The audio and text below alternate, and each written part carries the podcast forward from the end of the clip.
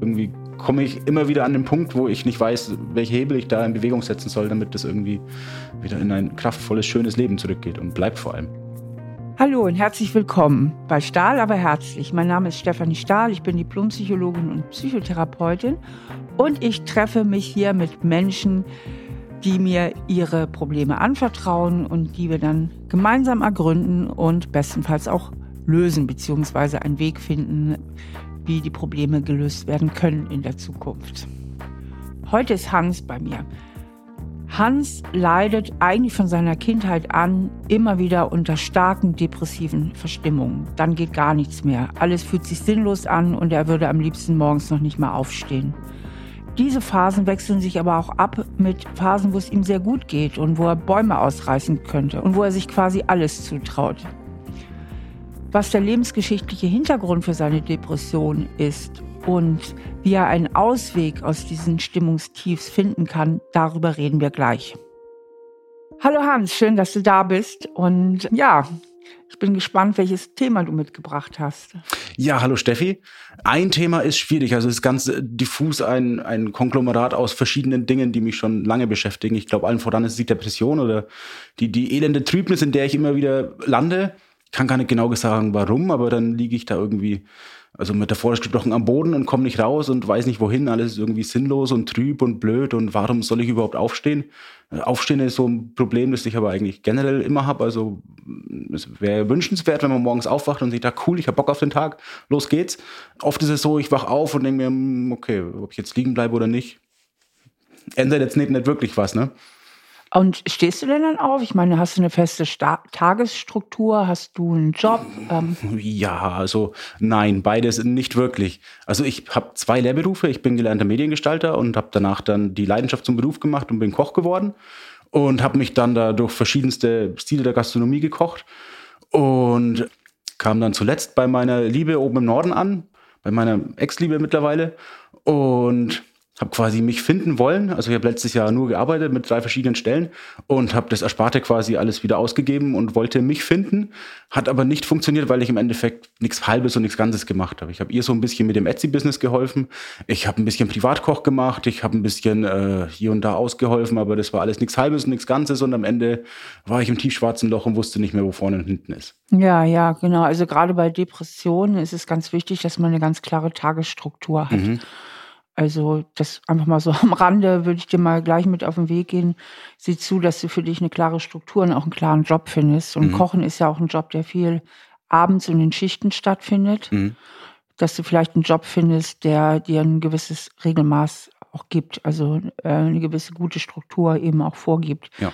Weil die Depressionen auch immer dann meistens besonders schlimm sind, wenn man zu wenig Struktur hat und dann auch viel zu viel Raum für Grübeleien entsteht. Mhm und so Beschäftigungslöcher entstehen und genau. Genau, und so die Negativspirale sich das Drehen anfängt und dann irgendwann Überhand gewinnt und man kommt aus diesem Momentum einfach nicht mehr raus. Genau, und das ist halt typisch, das nennt man Katastrophisieren.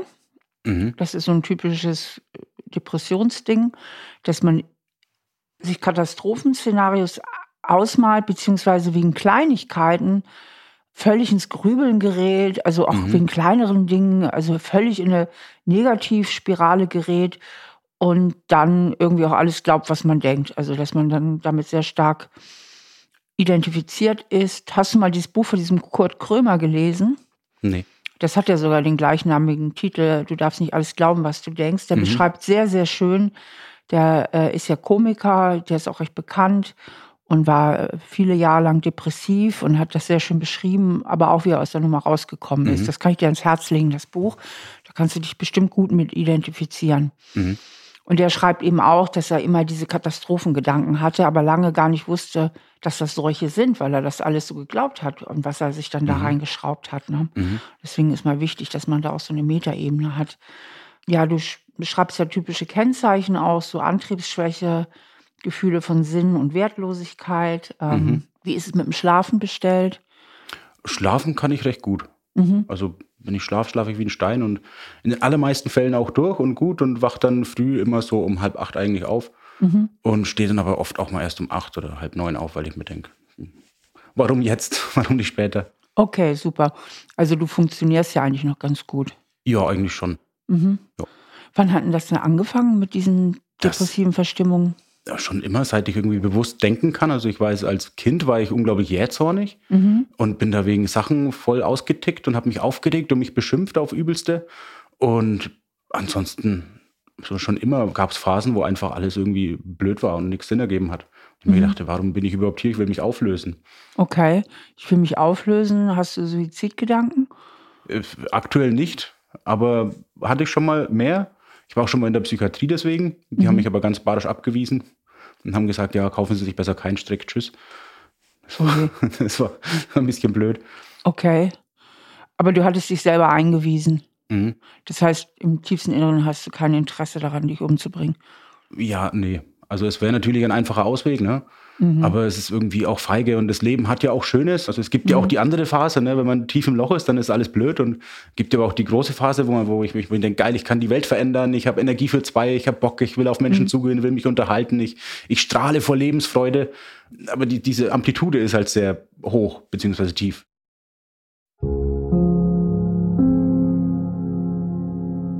Wenn man Klienten hat, die unter Depressionen oder depressiven Verstimmungen leiden, ist es immer sehr wichtig hinzuhören bzw. nachzufragen, ob eben auch Selbstmordgedanken da sind, denn diese müssen sehr ernst genommen werden. Selbstmord ist doch eine nicht so seltene Todesursache. Allein 2020 haben sich fast 10.000 Menschen in der Bundesrepublik das Leben genommen.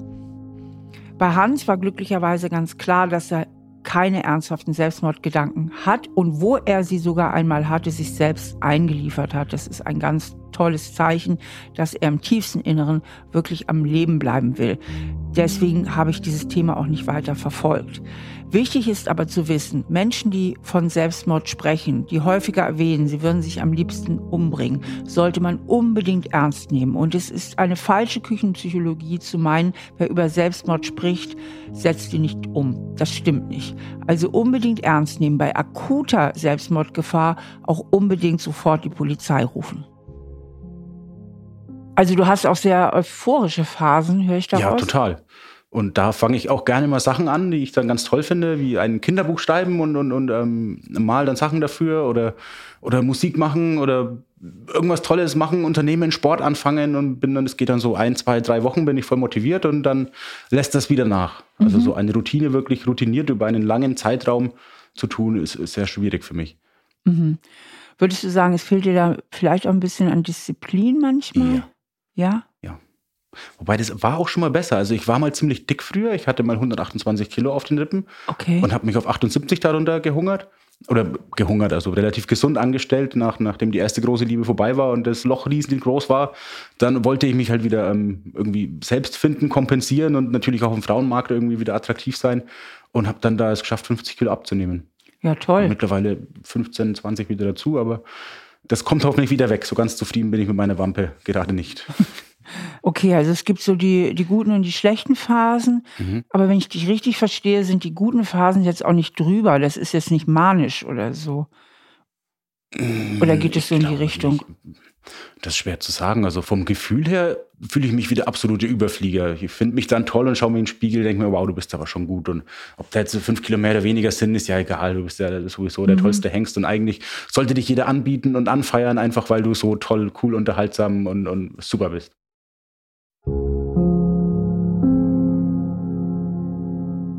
Ja, es gibt ja die sogenannte bipolare Störung und das heißt manisch-depressiv bei Menschen, die eine bipolare Störung haben, wechseln sich Phasen von tiefer Depressivität, wo gar nichts mehr geht, wo sie kaum noch aufstehen können oder einfach nicht mehr aufstehen, äh, wo sie sich wertlos fühlen und auch Selbstmordgedanken haben, ab mit Phasen von totaler Euphorie und Stimmungshochs, die brauchen dann auch nur noch sehr wenig Schlaf, sie reden sehr viel, machen ganz verrückte Sachen, geben riesige Lokalrunden aus, bis hin zu Wahnvorstellungen. Das heißt, die Betroffenen meinen plötzlich, sie wären Jesus oder Mutter Teresa, auf jeden Fall immer eine ganz überhöhte, tolle Gestalt und sind dann wirklich gefangen in diesem Film, bis sie wieder abstürzen, wieder zu sich kommen und dann wieder in die Depression reinkippen. Also es ist eine sehr ernstzunehmende psychische Erkrankung, die bei Hans hier keinesfalls vorliegt.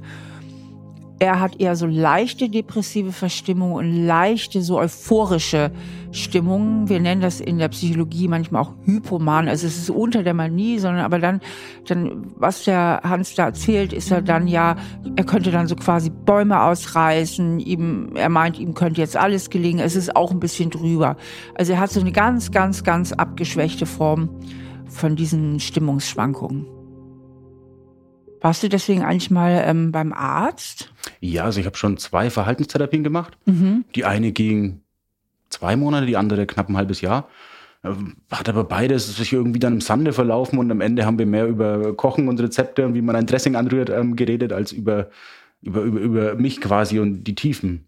Okay. Also ist auch schwierig, weil ich schweren Zugang habe zu frühkindlichen Erinnerungen, zu allem, was früher war. Zum Beispiel hat mir meine, meine Mutter erzählt, ich kam ungefähr von der ersten bis zur dritten Klasse jeden Tag heulen nach Hause, weil ich halt das kleine, dicke, pazifistische Kind war, das nicht zurückgeschlagen hat. Und das halt das Opfer im Bus war, im Schulbus. Also ich komme vom Land und es waren immer so 20 Minuten Busfahrt. Und die haben mich da wohl aufs Übelste drangsaliert, aber ich habe überhaupt gar keine Erinnerung daran. Mhm. Das passiert häufig, wenn die Kindheit nicht so toll war, äh, dass man viel verdrängt mhm. und deswegen keine Erinnerungen hat. Das ist meistens, also es findet eigentlich nur bei Kindheiten statt, die jetzt nicht so schön irgendwie waren. Mhm. Und du hast dann ja auch massives Mobbing erlebt. Mhm. Also ganz viele Entwertungserfahrungen gemacht, ne? dass du abgewertet worden mhm. bist, dass du entwertet worden bist. Mhm. Und wie waren deine Eltern? Wie war es da? Also ich würde sagen, sie haben ihr Bestes getan. Mhm. Also ich glaube, dass es an Liebe niemals gemangelt hat, aber die sind ja ich glaube nicht, dass es die größten Denker auf der Welt sind. Also ich, da spielt, glaube ich, auch der Bruder mit rein, der ist fünf Jahre älter und würde ich sagen, hat so rückblickend doch narzisstische Züge. Also er war so der Rockstar und nach außen und halt hat ganz viele Frauen gehabt und, und war immer so der Anführer, der, der, der klassische Anführertyp halt. Und der hat auch oft auf mich aufgepasst, habe ich jetzt jüngst erfahren. Und Papa war recht selten da, der hat viel gearbeitet, also war Handwerker und hat am Wochenende halt ähm, unter der Hand gearbeitet und unter der Woche halt auf dem Bau gearbeitet. War gleichzeitig noch im Posaunenchor und ähm, im Schützenverein und war selten zu Hause und die Mutter war gefühlt überfordert. Hat es ganz schwer gehabt mit Konflikten, also auch heute noch, wenn man an ihr Kritik übt, dann ähm, ist es kein Konflikt, der irgendwie ausgetragen wird oder wo nochmal verhandelt wird, sondern es ist dann, äh, sagt sie, na sag ja jetzt gar nichts mehr. So, und dann ist sie mhm. zwei Tage sauer und umfrotzelig. Und ähm, habe ich jetzt auch in meiner, in meiner ehemaligen Beziehung gemerkt, dass dies Muster auch bei mir ist. Also, dass ich, ich war mit einer Frau zusammen, die grundsätzlich sagt, was sie denkt, was ja äußerst selten vorkommt. Oder habe ich die Erfahrung gemacht. Und dann hatte ich immer so das Gefühl, wenn sie jetzt nichts sagt, dann ist potenziell irgendein Vorwurf, irgendwas habe ich falsch gemacht. Mhm. Aber sie ist halt, wenn sie nichts sagt, dann ist auch kein Vorwurf. Okay. Aber das ist was, was du kennst irgendwie, dieses stumme Vorwürfe oder dieses Gefühl, was falsch gemacht zu haben, mhm. Dass die Mama wieder irgendetwas hat, wo sie nicht mit dir zufrieden ist. Mhm. Das kennst du. Ich fürchte ja. Du ja. fürchtest ja. Ja. Wobei auf der körperlichen Ebene, da war sie immer für mich da. Also Kuscheln und Schmusen war immer ein Thema, weil sie hat mir auch gesagt, ich war ein sehr nährbedürftiges Kind und, und sie hat auch immer gerne geschmust. Aber halt so, so auf der geistigen Ebene, Konfliktbewältigung hat irgendwie, da ist, glaube ich, nicht das passiert, was ich vielleicht gebraucht hätte. Also ich will kein Elternbashing betreiben. Ne? Mhm. Ne? Letztendlich bin ich jetzt 35 und für mich selbst verantwortlich, aber irgendwie komme ich immer wieder an den Punkt, wo ich nicht weiß, welche Hebel ich da in Bewegung setzen soll, damit das irgendwie wieder in ein kraftvolles, schönes Leben zurückgeht und bleibt vor allem. Ja, es geht ja auch nicht um Elternbashing, es geht einfach nur darum zu verstehen, was hat mich eigentlich geprägt mhm. und was könnten meine tiefsten inneren Überzeugungen, inneren Programme sein, mhm. die mich aus dem Hinterhalt eben steuern. Deswegen ist es schon gut, wenn du dir mal anguckst, wie deine Elternbeziehungen waren und in welche Richtung dich das gelenkt hat.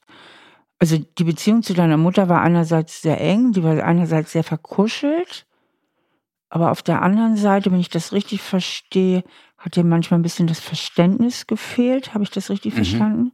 Ja, sie sagt halt oft, alles ist gut, obwohl nicht alles gut ist. Okay. Also sie fühlt sich schlecht oder ist verletzt. Ne? Das okay. merkt man ja jetzt auch irgendwie, wenn sie mit dem Papa einen Konflikt hat.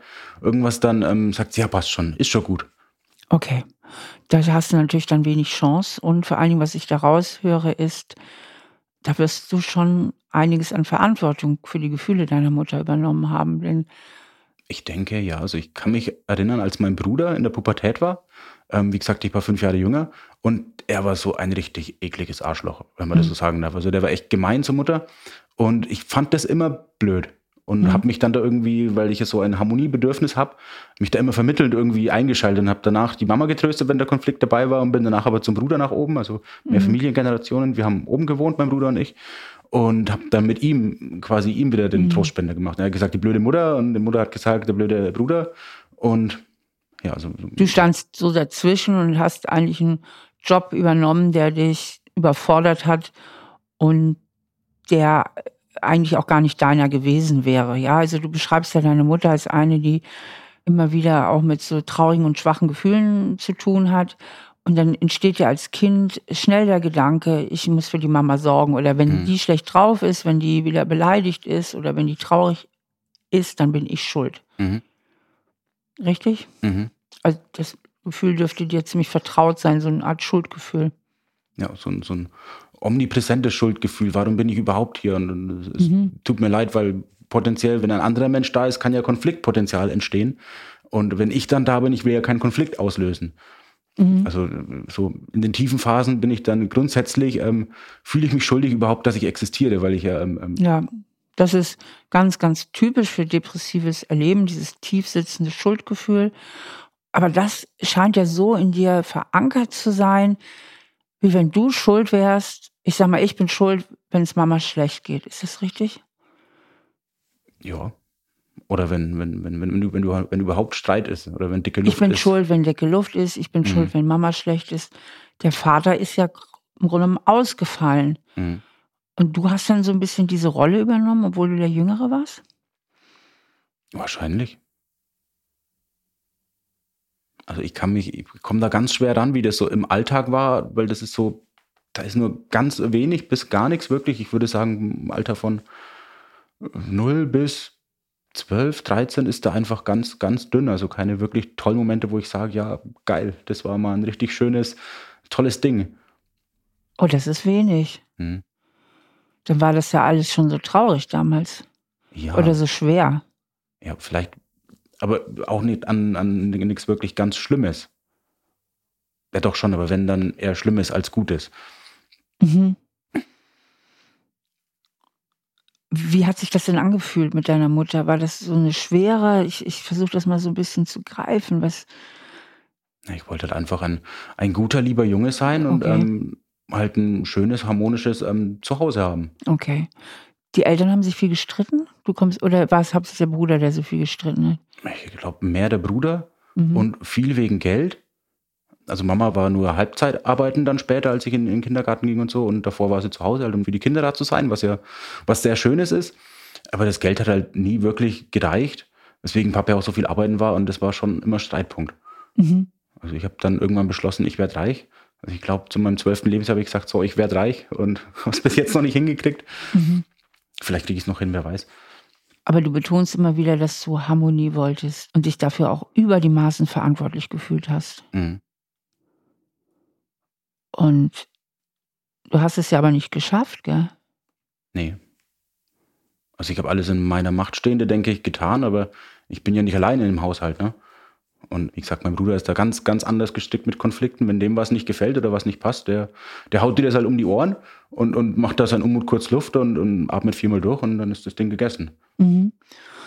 Und lass uns mal bei dem Punkt verweilen. Also du hast ja dann, also du hast ja nochmal deinen Bruder erwähnt, so ein bisschen wahrscheinlich diese andere Position angenommen, weil die Position des Krabatzmachers und Rebellen, die hatte ja schon dein Bruder. Mhm. Und um nicht noch mehr Streit in die Sache reinzubringen, hast du dich über die Maßen angepasst, hast versucht, so ein lieber, braver Junge zu sein und hast versucht, den Haussegen im Grunde auf deinen Schultern zu tragen, ja? Mhm. Wie fühlt sich das an, wenn du dir das jetzt nochmal so vorstellst? Ja, scheiße. Also, also das ist wie, das macht mich traurig irgendwie, weil ich habe es ja nicht hingekriegt. Also das ist hier so im Bauch, Brustbereich, so dazwischen so ein, so ein schwerer Klotz, der irgendwie so so, so, so, so wie, wie beim Weinen. Wenn man, wenn man schluchzt, dann mhm. passieren hier auch Dinge und das ist so, ich, ich habe es nicht hingekriegt. Tut mir leid. Okay, und ich glaube, dieser Satz, ich habe es nicht hingekriegt und dieser traurige schwarze Kloß, das ist, glaube ich, ganz zentral bei dieser depressiven Geschichte, oder? Mhm. Weil das haben wir ja ganz oft, dass Kinder sich ganz dolle bemühen und kämpfen aber sie schaffen es natürlich nicht, weil sie es ja gar nicht schaffen können. Die Verantwortung liegt ja bei den Eltern. Ne? Mhm. Es war ja unmöglich. Du konntest ja deine Mutter, die vielleicht auch zu Depressionen geneigt hat oder die unzufrieden war, die mit ihren Gefühlen nicht gut umgehen konnte, die dann leicht gekränkt und eingeschnappt war und die konntest du ja nicht retten. Das war ja ein unmögliches Unterfangen. Mhm. Und deinen Bruder konntest du auch nicht neu programmieren. Mhm. Und deinen Vater konntest du auch nicht herbeizaubern. Der hat ja nicht, auch deiner Mutter nicht beiseite gestanden oder dir nicht beiseite gestanden. Mhm. Also der Papa war immer so die letzte Instanz, das weiß ich noch. Also mein Bruder und ich haben uns oft gestritten. Wir saßen beim Esstisch auch nicht zusammen, weil wir uns grundsätzlich immer irgendwie angekappelt haben. Und wenn dann Papa aber kam und hat mal einen Schrei losgelassen, dann waren wir wieder die besten Freunde sofort. Von einer auf die andere Sekunde haben wir uns wieder lieb gehabt und gesagt, ach nö, ist doch alles gut, wir haben uns doch lieb, alles toll. Mhm. Da hattet ihr einen gemeinsamen Feind dann, das hat einen Moment zusammengehalten, ja. Mhm. Ja, ja.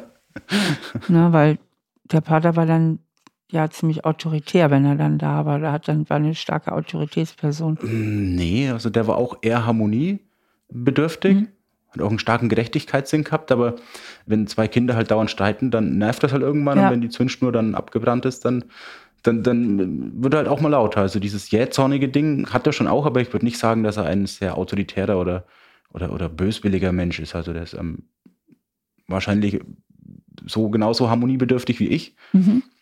oder in ähnlichem Maße.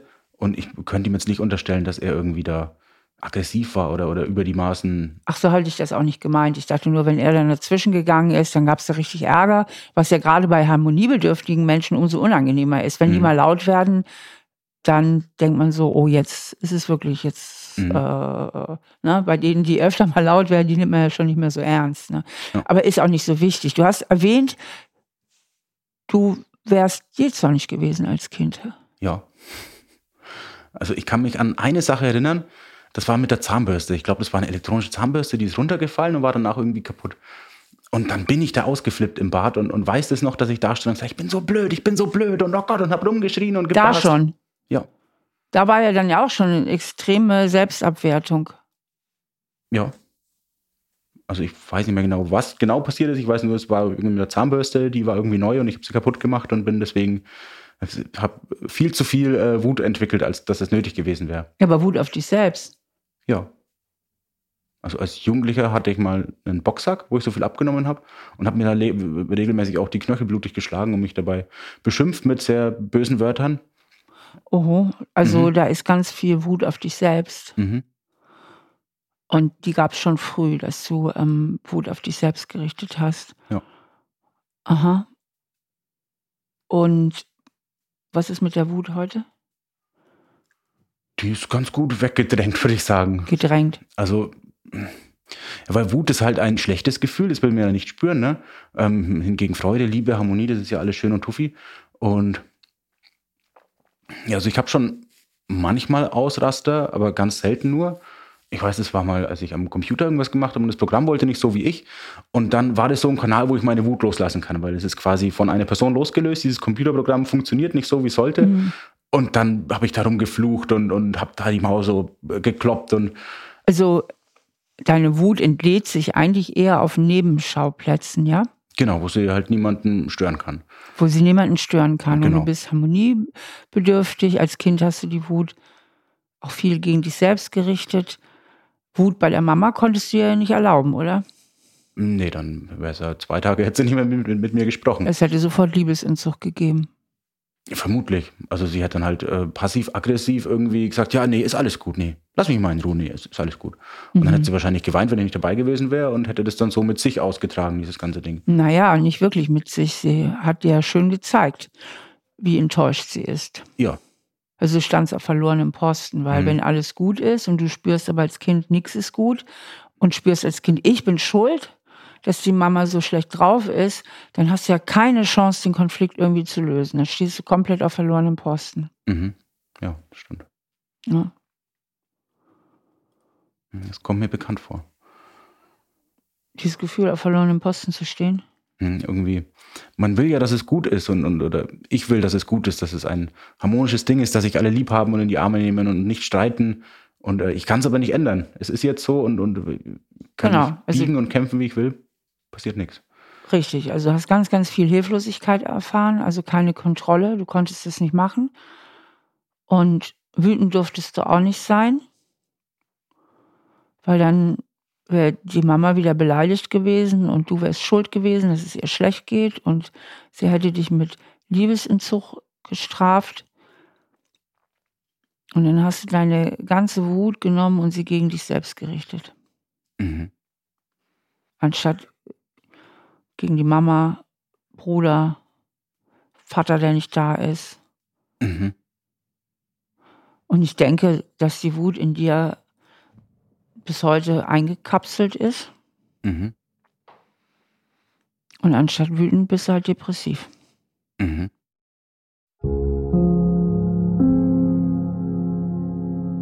Was Hansi erzählt, ist häufig bei Menschen, die unter Depressionen oder depressiven Verstimmungen leiden, der Fall. Das heißt, die Depression begräbt eigentlich die Aggression.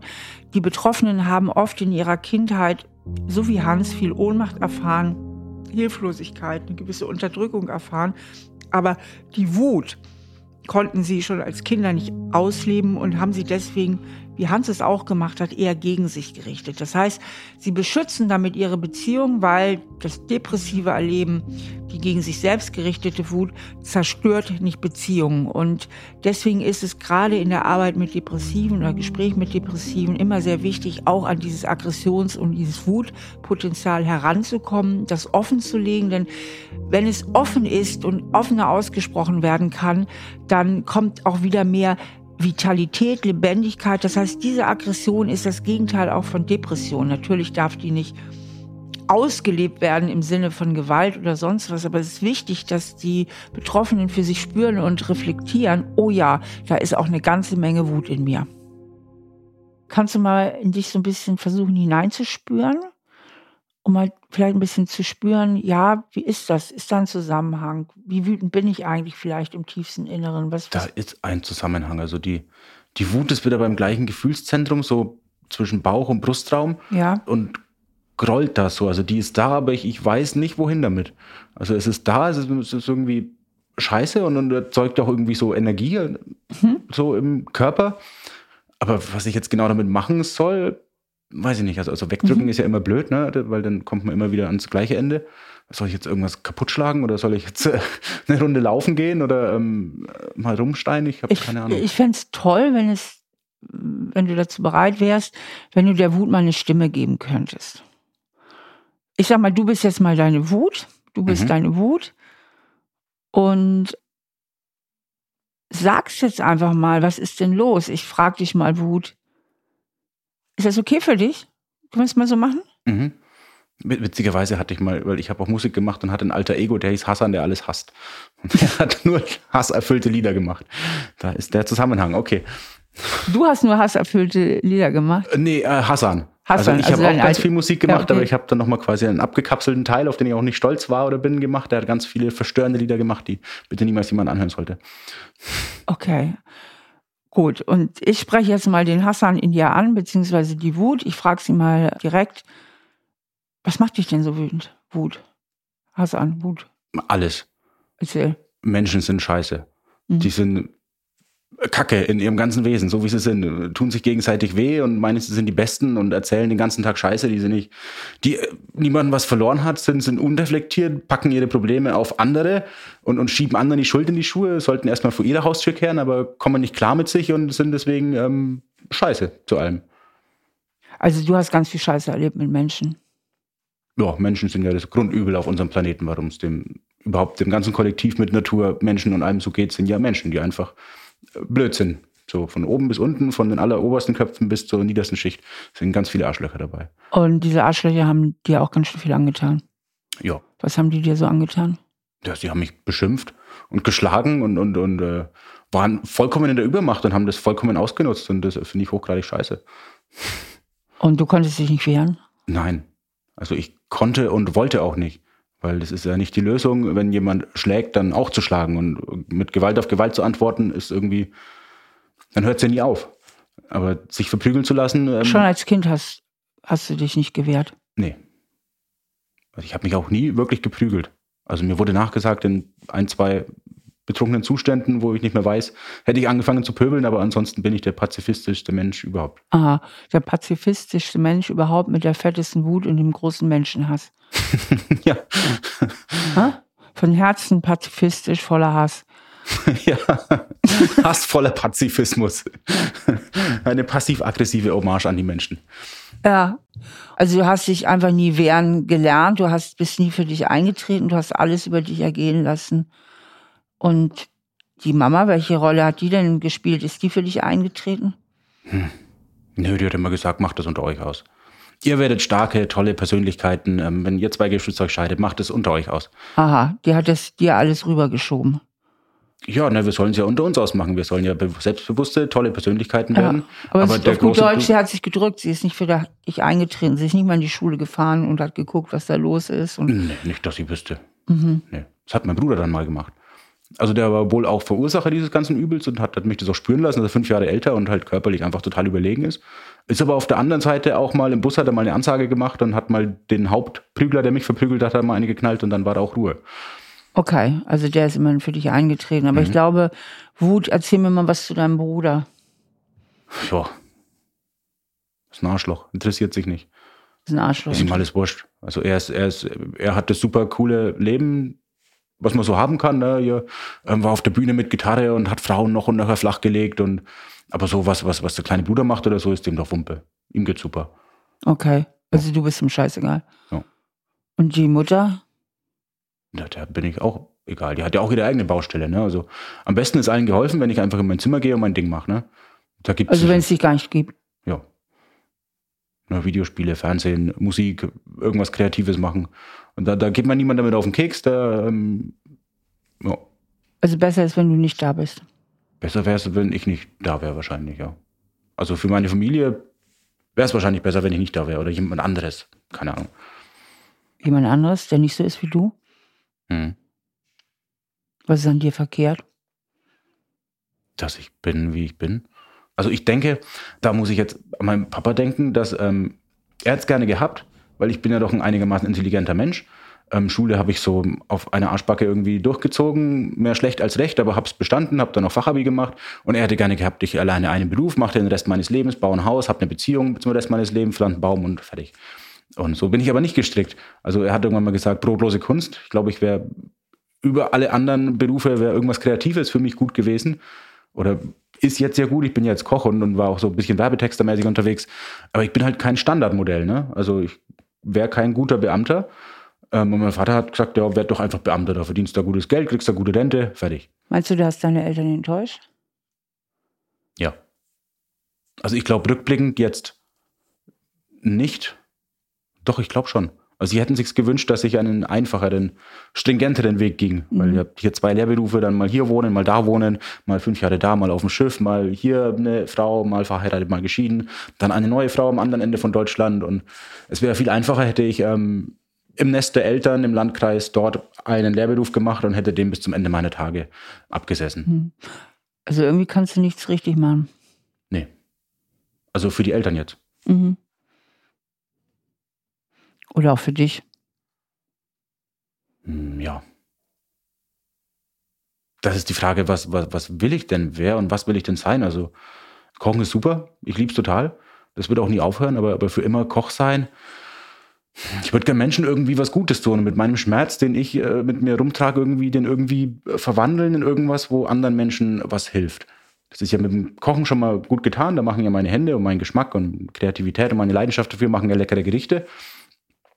Aber darüber hinaus irgendwas schreiben, irgendwas gestalten, irgendwas. Du wolltest ja immer Menschen was Gutes tun, zu Hause ja auch, aber das ist dir ja nicht gelungen. Stimmt, stimmt, stimmt. Ja, das ist dir ja nie gelungen. Stimmt. Vielleicht habe ich es deswegen nie gemacht. Und deswegen nie eingestanden, dass ich sage, okay, ich ähm, schreibe jetzt ein Buch oder ich gehe jetzt auf die Reise oder ich bringe Erfahrungen mit, ich gehe ins Ungewisse und komme zurück mit dem Pack und erzähle Menschen davon. Also eigentlich noch deine alte Mission, ne? Du willst irgendwie was retten. Ja. Und hab's aber nicht geschafft, mich zu Weil retten. das ist ja gerade die Heldenreise, die du beschrieben hast. Ich gehe auf die Reise, ich mache die mhm. Heldenreise, mhm. ich schreibe ein Buch und ich teile anderen Menschen meine mhm. persönliche Heldenreise mit. Mhm. und ähm, helfe ihnen dadurch. Und das ist gut für dein Selbstwertgefühl, weil dann bist du wer, du bist dann der Held und du kannst anderen was geben. Also das ist so, und du warst ja der Anti-Held als Kind. Du bist blöde gemobbt worden, du sagst, mhm. du warst zu dick damals als Kind, du hast voll Mobbing erfahren, du hast, deine Mutter hat dir immer so ein Schuldgefühl gegeben, dein Bruder war der Rockstar mit der frechen Klappe und du hattest immer das Gefühl, ich muss, am besten gehe ich auf mein Zimmer. Ja. Ich bin ja so ein Nebendarsteller. Mehr so Statist im Leben der anderen, als dass ich mein Leben irgendwie, dass ich sage, jawohl, ich mache jetzt mein Ding. Da war ich ja mit Dass du dein Leben dafür. gestaltest, ne? Genau. Du hast ja nicht gelernt, dein Leben zu gestalten, sondern du hast immer nur gelernt, dich irgendwie so anzupassen, mhm. dass die anderen glücklich sind. Mhm. Ist das nicht der Stoff, aus dem Depression gemacht ist? Ich bin kein Psychologe, aber es klingt so danach. Es könnte man aus diesen Fäden ein gutes graues Tuch weben, was man über das Bewusstsein eines Menschen macht, wo das Licht nicht mehr so ganz durchkommt. Ja, also ne, da ist ja ganz viel Trauer, da ist ja viel Verzweiflung über diese mhm. hilflose Position in der äh, Familie, über dieses Gefühl, wertlos zu sein, also am besten nicht zu sein. Mhm. Einfach nicht zu sein, nicht da zu sein. Aber jetzt bin ich ja nun mal hier. Ungeschehen machen ist ja auch nicht die Lösung. Nee, aber es ist so wichtig, das erstmal so zu erfassen. Ich meine, du bist da ja in diesem alten Film auch immer wieder gefangen, ne? wo du wirklich in dieses Lebensgefühl reingehst. Ne? Mhm.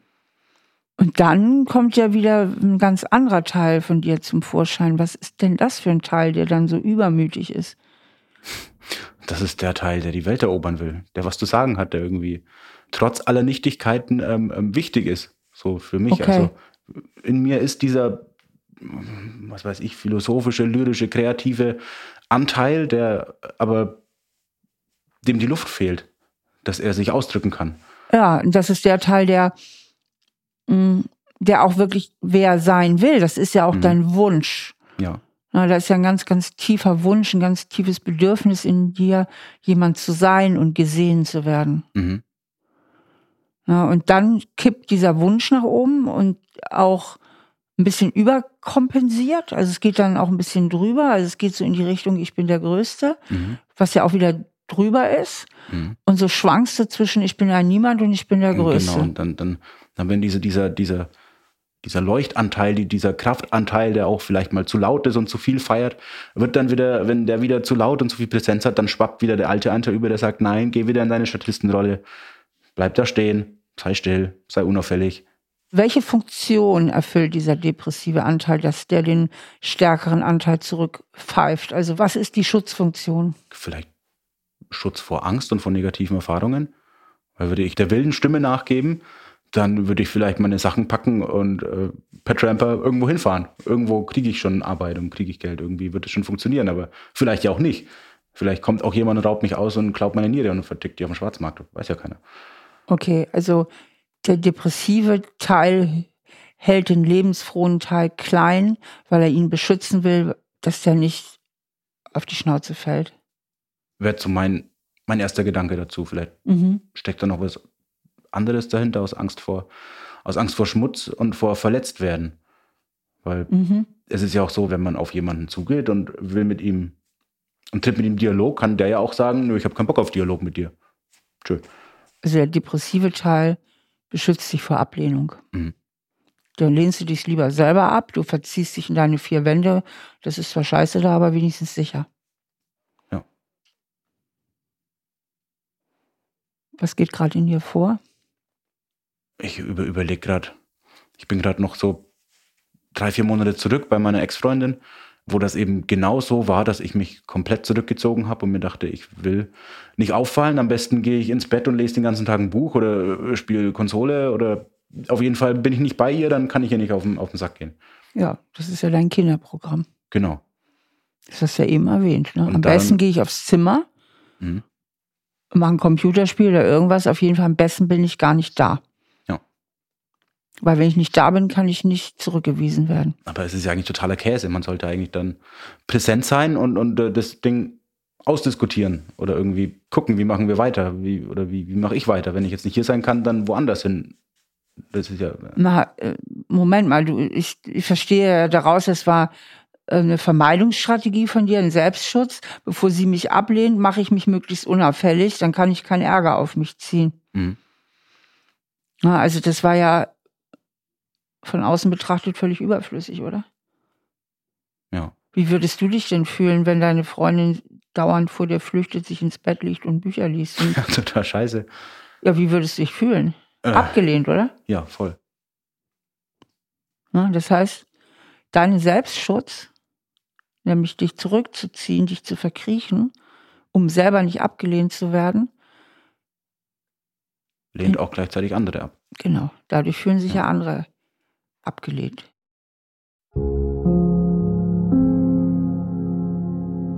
Was Hans hier erzählt, ist eine klassische Täter-Opfer-Perversion. Das heißt, aus Angst, dass er verletzt wird, verletzt er. Das ist ihm nicht bewusst. Das ist ihm ja erst in diesem Gespräch bewusst geworden, dass sein Rückzug, um abgelehnt zu werden, bei anderen Menschen das massive Gefühl der Ablehnung hervorruft. Das nennen wir in der Psychologie Täter-Opfer-Perversion und das haben wir bei allen möglichen Schutz Funktionen. Das heißt zum Beispiel Menschen, die selber oft abgewertet worden sind früher und die vielleicht selber dann heute dazu neigen, andere Menschen ätzend zu kritisieren und sie abzuwerten, um sich selbst vor dieser Ohnmacht zu beschützen, die sie als Kind erlebt haben, fügen den anderen genau die Schmerzen zu, die sie selbst bei sich eben nicht spüren wollen.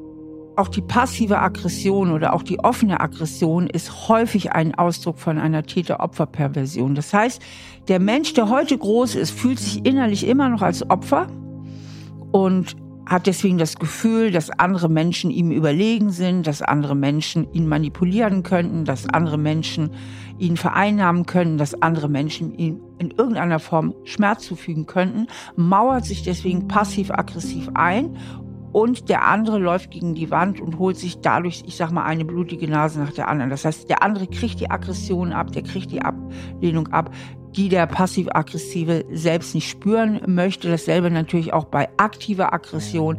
Das heißt, ganz häufig ist es ja so, dass Gewalttäter sich selber eigentlich als Opfer fühlen, dass sie selber das Gefühl haben, ich bin das Opfer und projizieren ihre Kindheitserfahrungen in andere Menschen hinein, auf Frauen oder sonst was und werden wahnsinnig wütend und aggressiv und fügen anderen Menschen Gewalt zu, weil sie sich selbst im tiefsten Inneren als Opfer fühlen. Und deswegen ist es immer so wichtig, dass jeder versucht, möglichst sich selbst genau zu reflektieren, damit er nicht, ohne es zu wollen, selbst vom Opfer zum Täter wird.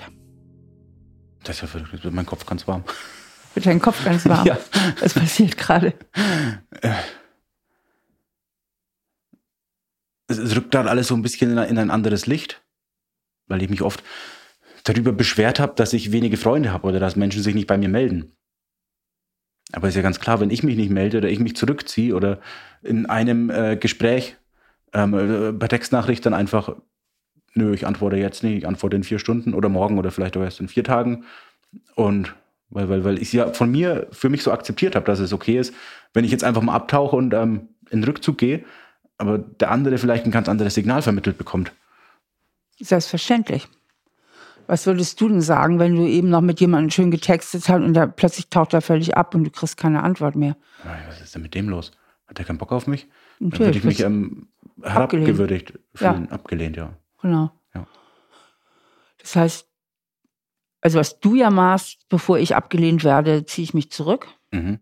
Das ist ja so ein Selbstschutz, also so eine Prävention. Mhm. Auch bei deiner Freundin, bevor du mich ablehnst, ziehe ich mich zurück. Ich ich gehe raus, aus, komplett raus aus dem Kontakt, gehe in meinen Igel und na, ne, bin dann mhm. irgendwie vermeintlich nicht mehr angreifbar. Aber der andere kriegt das ab. Mhm. Und ich vermute auch deine ganze kalte Wut. Da ist ja auch Wut dahinter. Du mhm. ziehst dann ja die Mauern runter. Mhm. Oder? Ja, das Mauern konnte ich schon immer recht gut. Ja. Also da kommt mir spontan dazu, dass meine Mutter das geschafft hat, diese Mauern dann wieder einzureißen. Also wenn ich mich als Kind irgendwie abgesondert habe, das ist ja ein altes Muster, ähm, und habe die Mauern hochgezogen, dann kam niemand an mich ran, aber äh, die Mutter hat es geschafft, da irgendwie wieder einen Kontakt zu mir herzustellen. Mhm. Bis sie sich dann wieder selber beleidigt zurückgezogen hat. Ja. Also sie blieb ja nicht konstant in dem Kontakt, sondern Wahrscheinlich wollte sie auch wieder ihr Kuschelkind. Sie wollte auch wieder das Gefühl Mhm. haben, dass du sie annimmst, weil deine Mutter wird sich in dem Moment ja auch abgelehnt gefühlt haben. Mhm. Aber das Glück hat ja nicht lange gehalten. Mhm. Das ist dann ja auf lange Sicht auch irgendwie toxisch, so eine, wenn das so auf Geben und Nehmen basiert. Wenn es quasi ein, ein Tauschhandel mit Liebe ist, mit Zuneigung. Was meinst du mit Tauschhandel? Naja, ich, ich, ich bin brav und gebe ihr Liebe, dafür kriege ich deine Liebe. Und wenn ich aber nicht brav bin und keine Liebe kriege, dann kriege ich nicht deine Liebe. Ja, vor allen Dingen, was du als ganz selbstverständlich hinnimmst, dass du brav sein musst, um geliebt zu werden. Ja, das ist ganz tief sitzt das in dir drin. Ja. Also so mit allem, was zu mir gehört, dass ich auch mal wütend sein kann, dass ich eigene Wünsche habe. Mit meinen Bedürfnissen werde ich nicht geliebt. Ich muss mich dir anpassen, deinen Ja. Erwartungen anpassen. Ja, voll. Voll. Ja. Ja, und dann findest du nicht mehr statt, aber das macht dich auch wahnsinnig wütend. Und Mhm. Du hast ja auch eine wahnsinnige Wut auf die Menschheit. Ja, also das ist ja schon die Wut desjenigen, der ewig zu kurz gekommen ist, ja. Mhm. und der sich ewig unverstanden fühlt. Nur heute bist du halt groß. Heute hast du, wie du vorhin sagtest, ich bin heute 35 und ich bin selber verantwortlich für mein Leben. Das heißt, Mhm. heute müsstest du irgendwie den Weg schaffen, aus der Opferrolle zu kommen und mehr dein Leben zu gestalten, weil heute bist du groß und die Welt da draußen ist nicht Mama und Papa. Mhm. Da gibt es noch ganz andere Menschen und auch richtig nette Menschen und tolle Menschen. Mhm. Ja, kognitiv weiß ich das, ne? Also so, die Zeilen kann ich mir denken und, aber so ganz tief angekommen ist das irgendwie noch nicht. Naja, wir reden jetzt auch noch nicht lange hier miteinander und du hattest ja jetzt hier schon ein paar Erkenntnisse, die dir gar nicht so klar waren. Ja, faszinierend. Also, Genau, in also- der, in der Kürze der Zeit. Genau, deswegen erstmal wäre es ja wichtig, mit diesen Erkenntnissen vielleicht noch so einen Schritt weiter zu gehen. Ne? Mhm. Vielleicht machen wir mal gerade so eine kurze Bilanz. Was hast du jetzt im Moment in diesem Gespräch für dich verstanden? Also was sind so deine persönlichen Erkenntnisse? Na, dass ähm, die Depression mich beschützt vor schlechten Gefühlen und dass ich in der Gänze. Also vor Ablehnung. Vor konkret, Ablehnung, ne? ja. Vor Ablehnung. Und dass ich mich in meiner Gänze nicht liebenswert fühle, wenn ich mich zeige mit all meinen auch äh, dunklen Seiten und mit meiner Wut und mit meinen Eigenarten, dann bin ich nicht okay, so wie ich bin. Also so fühle ich mich. Ich meine, natürlich bin ich okay, so wie ich bin, weiß mein erwachsener Mensch, aber, aber das Gefühl ist, nee, wenn du dich so zeigst, wie du bist und wenn du auch mal wütend bist und auch mal, auch mal, auch mal angepisst bist und auch, bist und, und auch mal dagegen redest und dein Bedürfnis durchsetzen willst und, und dein Mann stehst, da, das darfst du nicht, weil das kleine Kind das ja auch nie durfte. Genau. Weil, weil, weil der kleine Hans, der musste immer schön brav sein. Der hatte brav am Tisch zu sitzen, der hat immer brav aufgegessen. Beim Bruder hat er eh keine Chance gehabt. Und bei der Mutter musste er auch ganz vorsichtig sein, weil wenn die dann mal zickig war, dann war alles scheiße. Ja, dann warst du ja ganz allein. Ja. Da hast du ja keinen mehr gehabt. Ja. Du hattest keine richtigen Freunde, der Papa war nicht da, der Bruder, äh, ich rede jetzt mal so, war ein Arschloch. so. Ja, und die Mama, da musstest du aufpassen. Also da war schnell die Zuneigung verspielt. Mhm. Und dann stand sie auch auf verlorenem Posten. Wenn sie in den Einschnappmodus gegangen ist, Ja. dann warst du auf verlorenem Posten. So, und so funktionierst du bis heute. Ne? Dein ganzes Gehirn und damit dein ganzes Gefühlsleben ist auf diese Matrix gebrieft. Das ist deine Matrix. Also letztendlich bin ich, oder sagt die Matrix, ich sei ein kleines Opfer, ein, ein kleines Ding, das ich anpassen muss, weil es sonst keine Liebe verdient hat. Genau. Und dann brauchst du morgens auch nicht mehr aufzustehen. Ja, wozu auch? Wozu? Weil du liegen. kannst ja dein Leben nicht gestalten in dem Modus. M- Anpassung, dass du immer dich anpassen musst, heißt, ich finde eigentlich nicht statt, ich kann mein Leben nicht gestalten, ich kann mir keine Ziele setzen, ich kann einfach nur sehen, dass ich hier irgendwie heil durchkomme. Mhm. Und das fühlt sich komplett sinnlos an. Mhm. Also Spannend. musst du vom Opfer zum Gestalter werden. Mhm. Witzig, weil ich habe ja den Kochberuf erlernt. Das habe ich auch niemanden danach gefragt, ob ich das darf. Das habe ich einfach gemacht, weil ich mir dachte, das ist meine Leidenschaft, das tue ich jetzt. Und habe mich daher auch so durch halb Deutschland gekocht. Und habe das dann ja schon ganz bewusst gestaltet, aber halt irgendwie immer auch geknüpft an die Arbeit rechtfertigt das, ne? Weil es macht ja durchaus Sinn in verschiedenen Bereichen und in verschiedenen ähm, ähm, Orten äh, Erfahrung zu sammeln. Und da habe ich das sehr wohl gestaltet, aber so jetzt jüngst ist da dieses Treiben lassen oder getrieben werden oder es geht irgendwo hin, ziellos, das ist ja scheiße, das ist ja keine Gestaltung. Genau, das Ziellose ist eben auch, also Ziele setzen, dafür sich einzusetzen, dafür zu kämpfen, das ist ja die autonome Seite, das ist nicht Mhm. die angepasste Seite, sondern die autonome. Und die ist ja bei Mhm. dir unheimlich zu kurz gekommen. Du bist ja sehr in der Überanpassung. Mhm. Ja, und das ist auch so typisch für dieses Depressive, so komplett in der Überanpassung zu sein, starke unterdrückte Aggressionen, die sich letztlich gegen dich selbst wenden. Und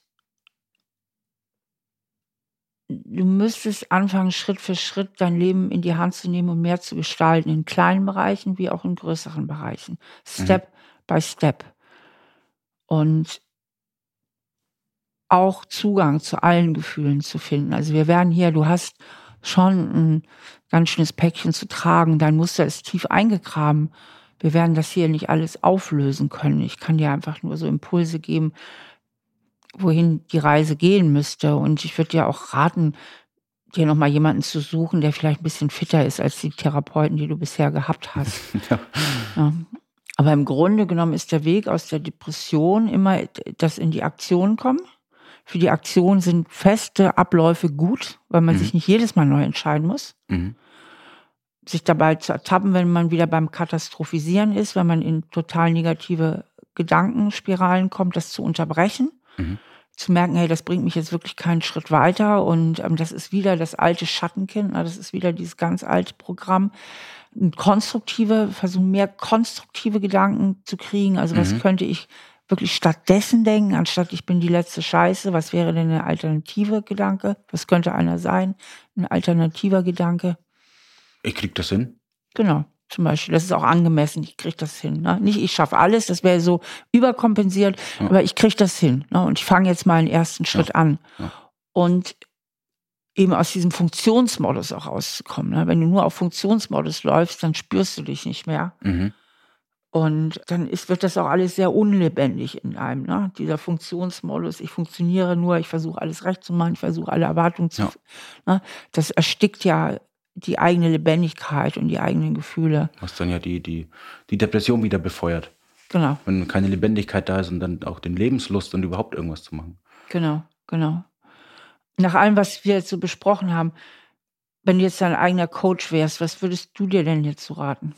Ich würde sagen, such dir irgendeine kleine Tätigkeit, die du jeden Tag tust. Mhm. Bei mir wäre es zum Beispiel malen oder schreiben. Das jeden Tag irgendwie zu implementieren irgendwo in den Tag. Und ja, dass, dass die Selbstwirksamkeit wieder erfahrbar wird. Also, dass du wieder mehr Selbstwirksamkeit heißt ja, dass ich mehr Kontrolle wieder über mein Leben kann, dass ich irgendwas Genau. mache und Ja. ich merke, hey, das funktioniert, was ich mache. Ja. Ja, das gelingt mir. Mhm. Ja. Und als Coach würde ich vielleicht noch sagen, ja, stell dir einen Wecker und steh auf. Mhm. Also bleib nicht noch mal eine Stunde liegen. Richtig. Was aber sehr schwierig ist. Aber möglich. Also es gab auch Phasen, da hat der Wecker geklingelt, ich bin aufgestanden.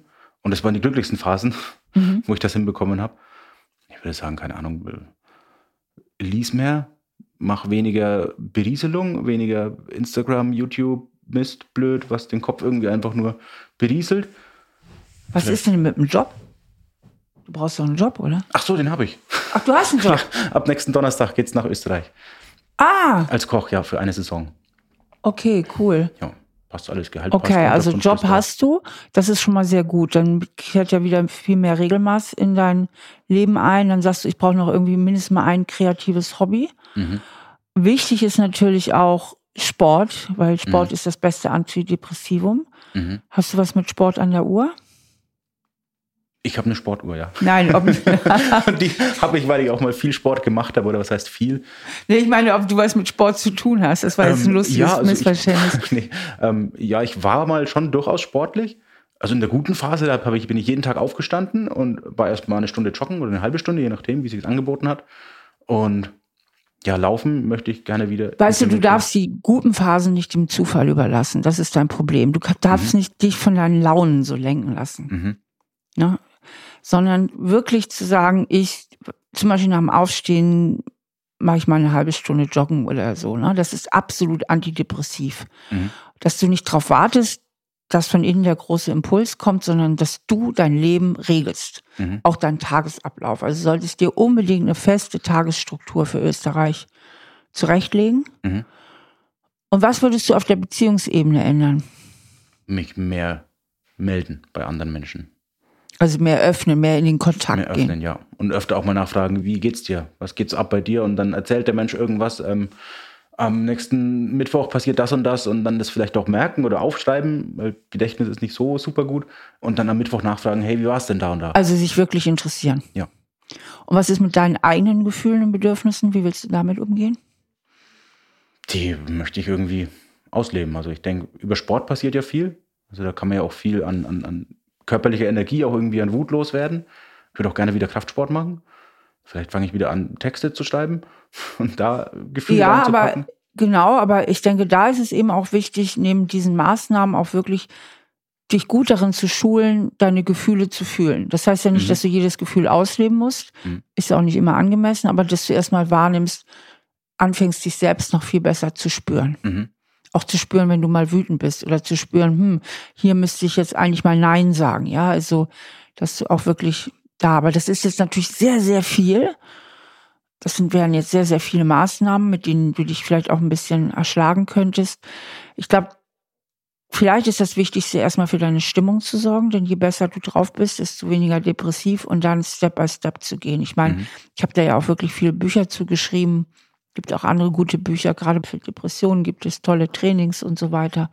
Mhm. Auch online-mäßig gibt es da viele Sachen, dass du gut für dich sorgst und mit Regelmaß und Tagesstruktur sorgst, dass es dir gut geht. Mhm. Dass du gut draufkommst, ja, dass das Leben Spaß macht, dass sich diese Gehirnareale wieder mehr ausbauen, die wissen, ah, das Leben bringt Spaß. Ne? Mhm. Hier, ähm, hier ist was Positives. Ja, es ist nicht alles schlecht. Ja. Es ist nicht nur, es ist nicht alles schlecht, sondern es ist vieles gut. Das ist die bessere Formulierung. Okay. Weil es ist dem, vieles gut. In der anderen steht das Wort schlecht drin. Ja. ja. Und du hast ja trotz allem auch schon viel erreicht. Wenn du so eine gute Ausbildung hast. Ich habe übrigens auch dein Buch gelesen. Das Kind in dir muss Heimat finden. Mhm. Also das hat auf jeden Fall was, was, was mit mir gemacht. Genau, vielleicht solltest du das sogar nochmal lesen mhm. oder nochmal das Arbeitsbuch durcharbeiten, weil du mhm. stehst ja jetzt schon wieder woanders. Ja. Okay. Meinst du, wir sind für heute okay mit dem Gespräch? Ich denke doch, ja. Wie fühlst du dich jetzt? Erleichtert irgendwie. Oder, mhm. oder ein Stück weiser, mehr, mehr Selbsterkenntnis, gerade dieses, die, diese Rolle von früher, das habe ich schon gewusst, dass das, dass das früher was mit heute zu tun hat, aber dieses, ähm, dass das so klar zu wissen, dass das diese, dass das ein Kampf gegen Windmühlen war als Kind und ich, ja. ich konnte ihn nicht gewinnen. Und, ähm, Richtig. Ähm, ich habe es dann, dann auch verkackt, aber das ist ein Kampf, den ich ja nicht gewinnen kann. Du also, hast es nicht verkackt. Völliger Blödsinn. Deine Mutter hat es verkackt, dein Vater hat es verkackt. okay. Du hast gar nichts verkackt. Du warst komplett in Ordnung. Du warst ein super Kind. Du hast es so toll gemacht, hast dich so angestrengt, das war so rührend, du bist so ein toller Junge, so toll und deine Eltern können so stolz auf dich sein. Alles gut gemacht. Und das muss heute nicht mehr so sein, wie es damals war. Heute bist du groß und heute hast du wirklich Einfluss. Und die Welt da draußen ist nicht Mama und Papa. Ja. ja? Heute bist du groß und hast wirklich ein, und du hast es toll gemacht, du warst ein super Junge. Und dass deine Mutter so war und dass dein Vater so war, das ist nicht dein Fehler, das ist nicht deine Schuld. Ja. Und das ist wichtig, dass du dir das klar machst. Okay, und ich krieg das hin ich habe ja heute die Kraft und, und die Mittel und, und die, die, die Fähigkeiten, das wieder in eine gesunde Bahn zu lenken und nicht immer wieder in dieses olle Kindheitsding zurückzufallen. Absolut, du hast auch die gute Selbstreflexionsfähigkeit, du hast eigentlich auch einen ganz guten Zugang zu deinen Gefühlen. Am Ball bleiben. Ja. Am Ball bleiben, das ist wichtig. Okay? Okay. Prima, danke dir. Super, ich danke dir. Ja. Ja, in diesem Gespräch mit Hans haben wir einen sehr schönen Einblick bekommen, wie sich depressives Erleben anfühlt. Er hat uns wirklich mitgenommen in seine depressive Welt und wir durften auch einige Zusammenhänge verstehen, wie es eben auch mit seiner Kindheit zusammenhängt und das ist ja nicht untypisch. Sehr, sehr häufig haben Depressive eben auch schwierige Kindheitserfahrungen gemacht. Und wichtig ist dann natürlich auch, wie komme ich da wieder raus, was kann ich tun. Es geht immer wieder darum, vom Opfer zum Gestalter zu werden, also dass man anfängt, sein Leben viel mehr in die eigene Hand zu nehmen, zu gestalten, dass man sich von katastrophisierenden Gedanken lernt zu distanzieren, dass man da Techniken erwirbt, dass man sich auch immer wieder ins Hier und Jetzt katapultiert und sagt, hey, im Moment ist meine gegenwärtige Realität so und das andere, das gehört in meine Vergangenheit. Und so haben wir ja viele Dinge besprochen, die Hans da eben unternehmen kann. Das wird er nicht alles auf einmal machen können, aber ich denke, Step by Step wenn er sich dran hält, wenn er dran bleibt, wird ihm das gelingen. Für depressives Erleben ist es aber auch oft typisch, vor allen Dingen dann, wenn man noch viel mehr betroffen ist als Hans, dass man diese Schritte eben nicht alleine gehen kann, sondern unbedingt eine äußere Struktur braucht, jemand, der einen auch ein bisschen bei der Hand nimmt. Und dafür haben wir euch auch nochmal in den Shownotes Adressen gegeben. Wenn ihr euch selbst gut wiedererkannt habt in dem, was Hans erzählt habt oder sagt, vielleicht sogar bei mir ist es noch schlimmer, möchte ich euch echt ans Herz legen, euch Hilfe zu suchen, euch nicht zu schämen, sondern zu sagen, hey, so ist das. Und es gibt wirklich Hilfe. Und das Buch, was ich am Anfang des Gesprächs erwähnt habe, von dem Kurt Krömer, das finde ich wirklich gut, weil das ist ein Selbsterfahrungsbericht, der sich auch sehr gut liest und der diese ganzen Schritte gegangen ist, der in die Klinik gegangen ist, auch beschreibt, was er da erfahren hat, was er da vor allem auch gelernt hat. Das ist, finde ich, ein richtiges Mutmachbuch. Nächstes Mal kommt Julia zu mir. Julia kommt mit einem Männerthema, aber ganz schnell merken wir, dass es eigentlich um eine andere Beziehungsebene geht. Schön, dass ihr wieder dabei gewesen seid und ich hoffe, ihr seid das nächste Mal auch wieder dran. Bis dahin, alles Liebe, eure Steffi. Stahl aber herzlich, der Psychotherapie-Podcast mit Stefanie Stahl. Ein Podcast von AudioNow, produziert von Auf die Ohren.